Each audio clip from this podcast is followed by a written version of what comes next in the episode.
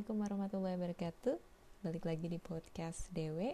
Nah, kali ini kita bakal coba ngebahas satu hal yang sering banget kita dengar dan juga sering banget bikin hidup jadi galau gitu ya. Gak cuma buat cewek-cewek aja, tapi juga kebanyakan orang kalau ngerasa hal ini biasanya hidupnya jadi galau, gundah, merana gitu. Apaan sih? Yaitu insecure. Banyak gak sih dari kita tuh yang sering dengar insecure? Atau jangankan dengar gitu, bahkan mungkin kita sendiri ngerasa insecure gitu sama hidup kita. Ngerasa kurang, ngerasa lebih rendah, ngerasa minor gitu daripada orang lain di sekitar kita. Nah, tahu gak sih teman-teman kalau insecure ini sebenarnya adalah salah satu sifat negatif yang sebenarnya tuh toksik banget gitu dalam hidup kita dan harus kita hindari. Kenapa sih insecure bisa jadi toxic buat hidup kita? Yang pastinya kalau kita ngerasa insecure, itu pertama kita jadi nggak pede dengan diri kita. Kita jadi pribadi yang nggak percaya sama kemampuan diri kita sendiri, iya kan?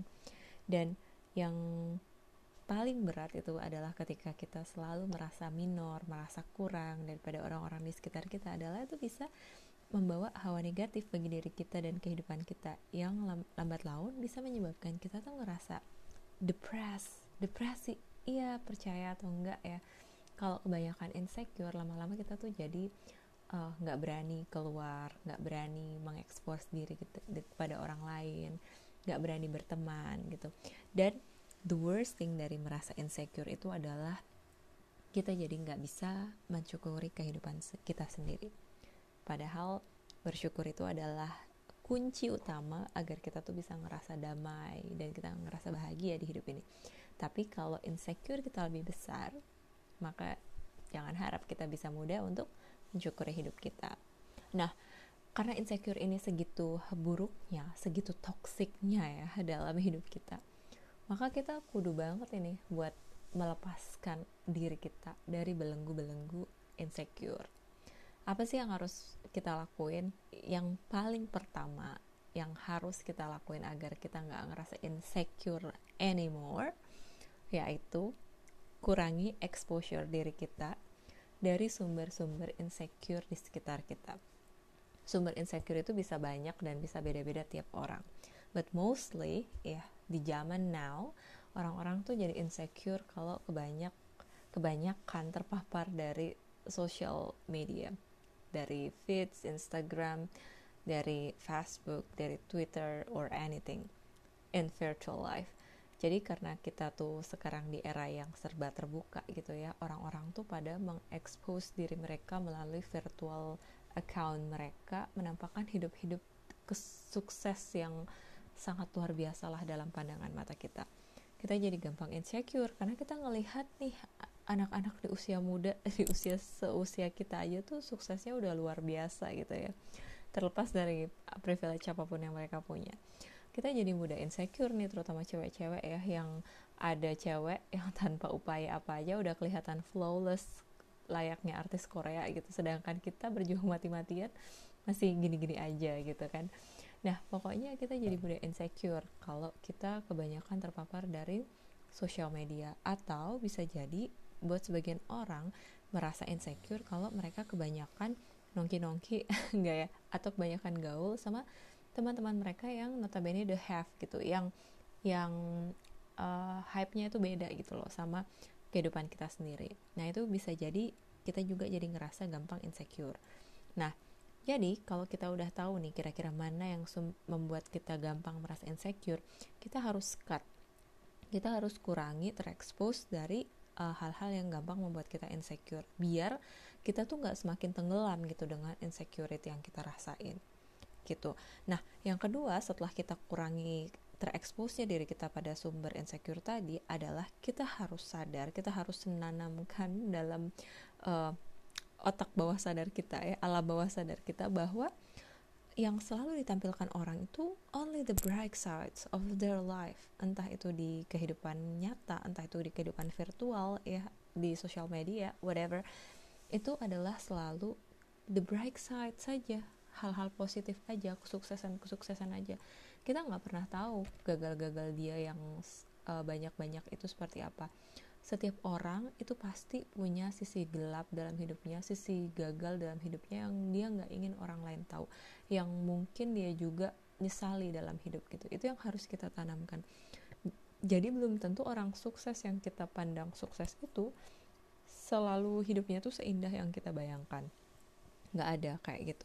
Itu yang harus kita tanamkan dalam otak kita, sehingga kita jadi ngerasa bahwa oh iya gitu loh, nothing's perfect in this world. Bahkan seorang Elon Musk saja mungkin dia punya banyak kekurangan, atau siapalah Mbak Maudy Ayunda bahkan juga punya banyak kekurangan gitu. Nah, itu yang harus kita pahami. Dan yang berikutnya adalah biar kita tuh gak semakin insecure, kita harus fokus pada diri kita sendiri. Kita harus mengupgrade diri kita sendiri, fokus pada diri kita dengan mengupgrade kemampuan yang kita punya. Orang insecure, orang nggak pede itu karena biasanya karena kayak dia nggak punya sesuatu yang bisa dia banggakan gitu dari dalam diri dia sendiri. Tapi ya iyalah ya, kalau misalnya kita nggak punya skill, nggak punya pengetahuan, nggak punya sesuatu yang bisa kita banggakan, juga kita lebih rentan gitu untuk menjadi insecure. Maka life hacks yang nomor 3 yang bisa membuat kita terlepas dari insecure adalah mengupgrade diri kita gitu. Kita harus mikirin ini kira-kira hal apa yang bisa saya banggakan dari kita, skill apa yang mau saya profesionalkan dalam hidup kita gitu, biar ada satu hal yang ketika orang tahu diri kita itu punya keahlian di bidang ini, jago di bidang ini gitu, whatever we like. Misalnya pada jago nyanyi, misalnya jago desain, misalnya pinter gitu, di kelas nilainya selalu bagus, berprestasi, atau even tuh kita mau dikenal dengan karakter-karakter yang baik gitu. Misalnya kita ingin dikenal orang sebagai seorang yang bersahaja gitu misalnya ya, atau orang yang ringan tangan, suka menolong orang lain kayak gitu. Silakan pilih one side yang ingin kita banggakan dari diri kita dan upgrade itu terus gitu. Juga pelajari hal-hal baru. Jangan sampai kita tuh ketinggalan.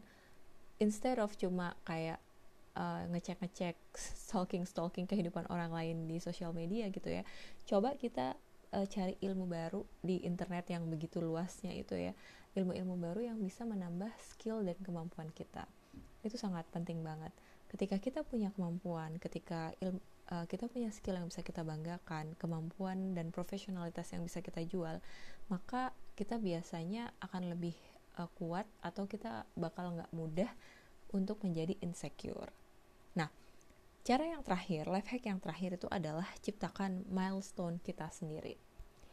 Jadi, daripada ngebandingin diri kita dengan orang lain ya, yang somehow nggak apple to apple banget gitu ya, karena tiap orang kan punya kondisi yang berbeda.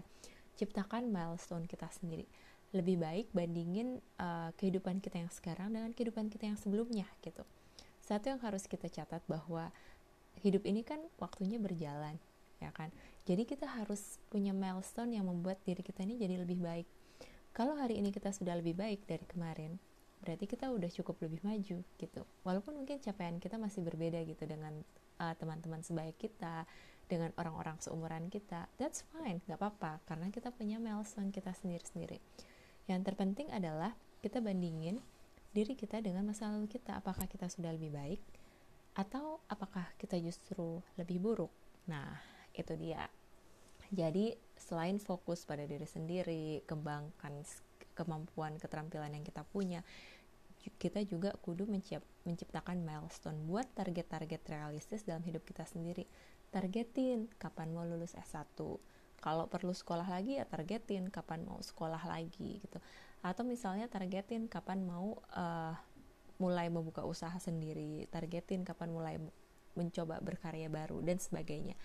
Make your own milestone. Gak usah fokus pada kehidupan orang lain, gak usah compare kepada orang lain, just compare to your own self di masa lalu. Itu yang paling penting. Nah, insya Allah kalau kita bisa ngelakuin 4 milestone, 4 life hacks ini ya, kita bisa bebas lah dari feel insecure tadi. Kalaupun ngerasa insecure, paling tidak level insecure-nya itu tipis-tipis aja, dan gak buat hidup kita makin galau dan tenggelam dalam insecurity. Oke.